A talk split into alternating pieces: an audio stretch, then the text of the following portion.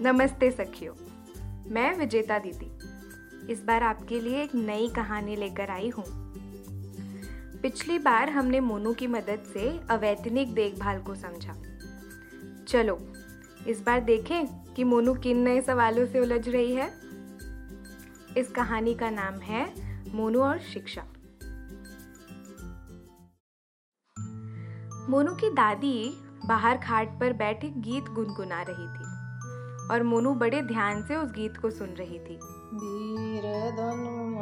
के जाए रे रे लौटे थे एक शरीर कर्म के न्यारे रे।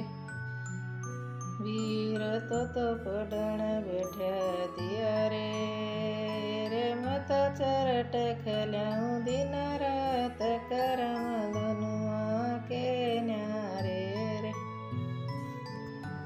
मोनू अपनी दादी का यह गाना सुनकर खुश हो गई। पर उसे इसका मतलब कुछ कच्चा पक्का समझा था। और आप तो मोनू को जानते ही हैं कि उसे सब जानना होता है। तो वो लग गई अपनी दादी के पीछे कि इसका मतलब बताओ, ये बताओ, वो बताओ, और भी कई सारे सवाल। उसकी दादी उसे समझाते हुए कहती कि पहले के ज़माने में टीवी और मोबाइल, और क्या कहते हैं, कम कम, कंप्यूटर। ये सब तो होता नहीं था।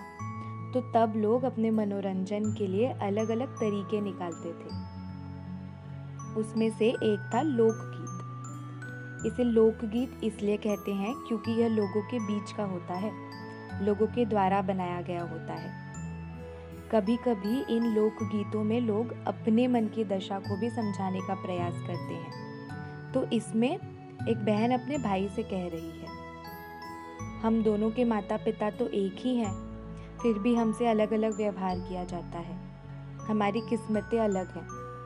तुझे स्कूल भेजा जाता है पढ़ने को और मुझे बाकी बच्चों और घर की देखभाल करने को कहा जाता है। मोनू ये सुनकर कुछ सोच में पड़ गई कि यह लोकगीत कितना सच भी है। मैं मम्मी के साथ घर का काम करती हूँ, पर मेरा भाई तो इतना कुछ भी नहीं करता। और ना ही उसे करने के लिए कहा जाता है। वह थोड़ी देर चुप होकर फिर पूछती, दादी, क्या आप स्कूल गई थी? आपने कहाँ तक पढ़ाई की है? दादी ने जवाब दिया, मैं पांचवी तक पढ़ी हूँ, क्योंकि तब गाँव में पांचवी के बाद पढ़ने के लिए स्कूल ही नहीं था।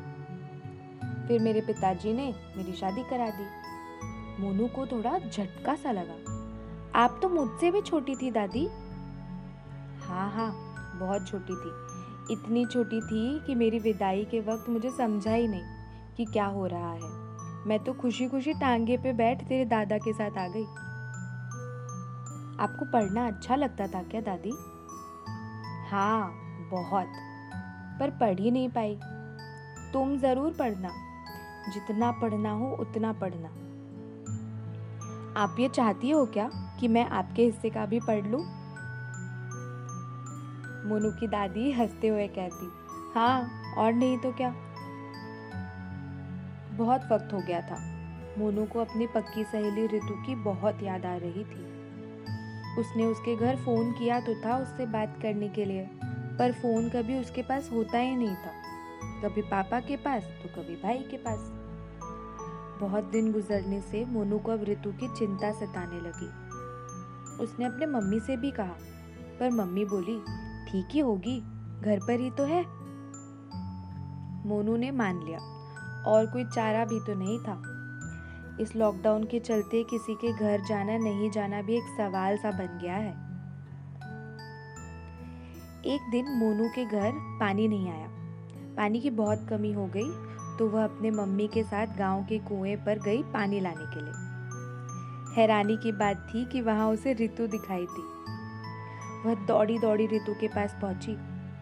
रितु भी उसे देखकर बहुत खुश हुई।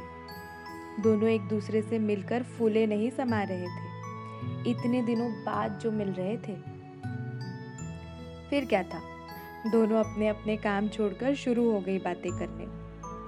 मोनू ने उसे बताया कि कैसे वो लॉकडाउन के शुरुआत के समय में उदासी हो गई थी और कैसे शीतल मैम ने उसे मदद की कुछ चीज़ों को समझने में।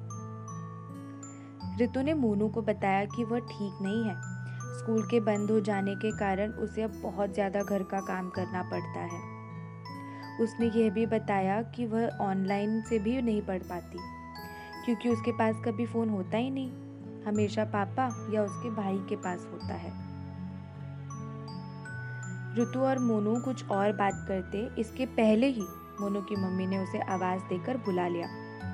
मोनू ने रितु को फ़ोन करने का वादा किया और अपनी मम्मी की तरफ़ बढ़ गई।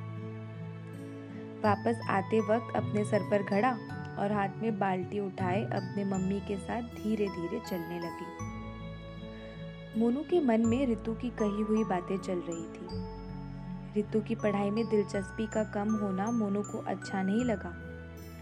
वो नहीं चाहती थी कि रितु का स्कूल छूटे। वो चाहती थी कि वो दोनों पहले की ही तरह जैसे हँसी मज़ाक करते, पढ़ लिया करते थे, वैसा फिर होने लगे।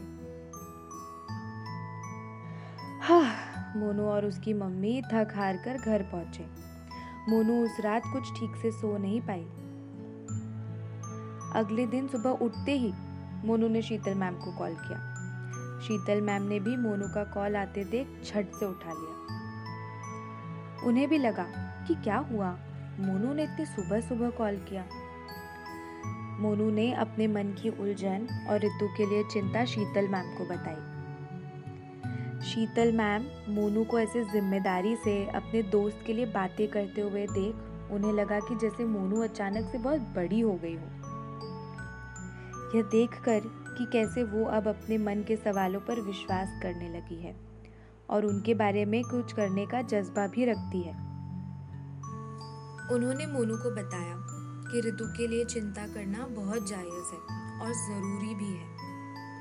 मैं जब अपने स्कूल से और बच्चों से मिलती हूँ या कभी फ़ोन पर बात करती हूँ, मैं समझ पाती हूँ कि ऐसे समय में उनके लिए पढ़ाई को जारी रखना कितना मुश्किल हो रहा है। तुम मुझ तक फ़ोन के ज़रिए पहुँच पाती हो, पर न जाने कितने बच्चे हैं जो नहीं पहुँच पाते, क्योंकि उनके पास फ़ोन नहीं है।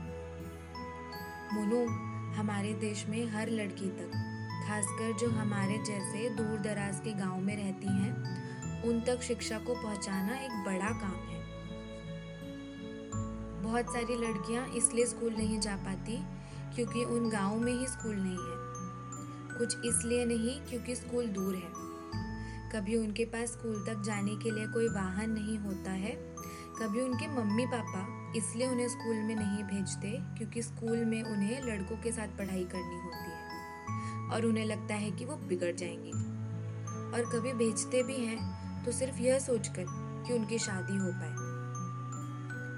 ये लॉकडाउन के चलते तो लड़कियों के लिए अपनी पढ़ाई को जारी रखना और भी मुश्किल हो गया है। स्कूल में ही कई बच्चों के लिए चीज़ें समझना, पूछना मुश्किल होता था। और अब ऑनलाइन कुछ समझना उनके लिए और भी मुश्किल हो गया है। सबके पास फ़ोन होता नहीं है। और होता भी है तो सबको मिलता नहीं है। लड़कों की पढ़ाई को ज़्यादा महत्व दिया जाता है।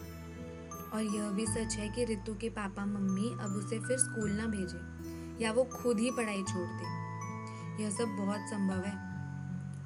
पर मिस, रितु तो बहुत छोटी है, और पढ़ना कितना ज़रूरी है ना? हाँ मोनू, मुझे पता है। पढ़ाई से बच्चों में एक समझ विकसित होती है, दुनिया को लेकर, समाज को लेकर, अपने अधिकारों को लेकर। पढ़ाई हमें जागरूक बनाती है और सशक्त भी। मिस, मैं क्या करूँ ऋतु को मदद करने के लिए? कल वो बहुत सहमी सी लग रही थी। तुम उसकी मदद, उसकी पढ़ाई जारी रखकर कर सकती हो। उसका मनोबल और पढ़ाई में रुचि बनाए रखो। साथ में आकर कुछ चीज़ें करते रहो, ताकि वो अकेला ना महसूस करे। ठीक है, मिस। मैं सोचती हूँ कि क्या किया जा सकता है। हाँ मोनू। सोचना और मुझे भी बताना। शीतल मिस से बात करके मोनू को थोड़ा अच्छा लगा। उसे लगा कि हालात इतने भी बुरे नहीं हैं। अभी भी कुछ किया जा सकता है। मोनू सोचने लगी। कि क्या ऐसी चीज़ें हैं जो मोनू और ऋतु मिलकर कर सकते हैं। मोनू को कई आइडियाज़ आने लगे। जैसे जो स्कूल का काम हमें टीचर्स व्हाट्सएप पर भेजते हैं, वो साथ में कर सकते हैं। साथ में डांस सीख सकते हैं। इंग्लिश सीख सकते हैं। नई नई जगहों के बारे में पढ़ सकते हैं। कई प्रेरणात्मक महिलाओं की कहानियों के बारे में भी पढ़ सकते हैं। और भी कई रचनात्मक चीज़ों को कर सकते हैं। ताकि ऋतु की रुचि बनी रहे। ये सब आइडियाज़ के पोटली बनाकर अब मोनू इंतज़ार कर रही थी कि कब शाम हो, ऋतु के पापा घर आए, ऋतु को फ़ोन मिले और उसकी उससे बात हो। धीरे धीरे सूरज भी ढल गया और मोनू ने ऋतु को फ़ोन लगाया। ट्रिंग ट्रिंग ट्रिंग ट्रिंग, घंटी बज ही रही थी कि ऋतु ने फ़ोन उठाया। हेलो कौन बोल रहा है? मोनू ने राहत की सांस ली। कि चलो। कभी तो रितु ने फ़ोन उठाया। उसने कहा, अरे, मैं बोल रही हूँ, मोनू। मैंने ना आज हम दोनों के साथ में करने के लिए कई सारी चीज़ें ढूंढी है, जिससे हम नई नई चीज़ें सीखेंगे और हमें मज़ा भी आएगा। और शीतल मैम कहती है, सीखते रहने से हम सशक्त होते हैं। और रही बात तेरे घर फ़ोन की समस्या की तो हम उसका भी हल निकाल लेंगे। बस तू चिंता मत कर और निराश ना हम वापस एक दिन स्कूल जाएँगे, पहले की तरह, और बहुत सारी मस्ती करेंगे। ऋतु फ़ोन की दूसरी तरफ़ मुस्कुरा रही थी। उसने कहा, मैंने तो सोचा ही नहीं कि ऐसा कर सकते हैं। कितना मज़ा आएगा। साथ में चीज़ें करने में, हम हमारी बाकी सहेलियों को भी बुला सकते हैं। हाँ बिल्कुल। तू बहुत अच्छी दोस्त है रे। हाँ। शीतल मिस भी कह रही थी कि मैं एक सच्ची दोस्त हूँ। इस बात पर दोनों को हँसी आ गई। फिर दोनों ने एक दूसरे से अपनी सीखने की यात्रा को जारी रखने का वादा कर फ़ोन रख दिया। आज की रात मोनू को अच्छी नींद आने वाली है, क्योंकि आज वह ऋतु को खुश कर पाई। उसे विश्वास आया कि वक्त कैसा भी हो, सीखने की यात्रा जारी रह सकती है। माध्यम बदल सकते हैं, लोग बदल सकते हैं, तरीके भी बदल सकते हैं।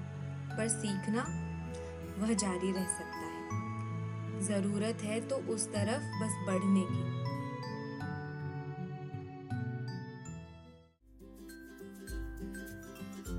मोनू और ऋतु तो सीखने की यात्रा पर निकल गए हैं और यह संभव हो पाया है मोनू के जिज्ञासु होने की वजह से। अपने आसपास के माहौल में होती परेशानियों को समझने की वजह से। मदद मांगने में ना हिचकिचाने की मदद से। और इस कठिन समय में भी अपने दोस्त का हाथ न छोड़ने की वजह से। शीतल मिस मोनू की ज़िंदगी में एक अहम भूमिका निभाती हैं। और ठीक इसी तरह आपके टीचर्स भी आपकी ज़िंदगी में एक अहम भूमिका निभाते हैं। पाँच सितंबर को शिक्षक दिवस था। और हम हमारी तरफ़ से सभी शिक्षकों को आभार प्रकट करते हैं। इस मुश्किल समय में भी पढ़ने पढ़ाने के सिलसिले को जारी रखने के निरंतर प्रयास करते रहने के लिए। आप पूरी प्रशंसा के योग्य हैं। हमें पता है, आपके लिए भी यह समय में अपनी पढ़ाई को जारी रखने में कठिनाइयों का सामना करना पड़ रहा है। हमें बताइए कि वो कठिनाइयाँ क्या है? यह आप हमें लिख कर उसका फ़ोटो क्लिक कर ऑडियो रिकॉर्ड कर हमें हमारे इस व्हाट्सएप नंबर पर भेज सकते हैं। हमारा व्हाट्सएप नंबर है नौ आठ नौ दो आठ पाँच छ छ शून्य आठ। तो चलो, मैं लेती हूँ आपकी इजाज़त। आप पढ़ते रहिए, लिखते रहिए और हमें सुनते रहिए। और हाँ तान्या दीदी का ये गाना भी।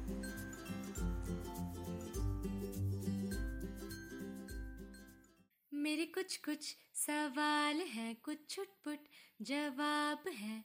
एक एक कर मैं बारी बारी मन की कड़ियाँ खोलूँगी, मैं बोलूँगी मैं बोलूँगी।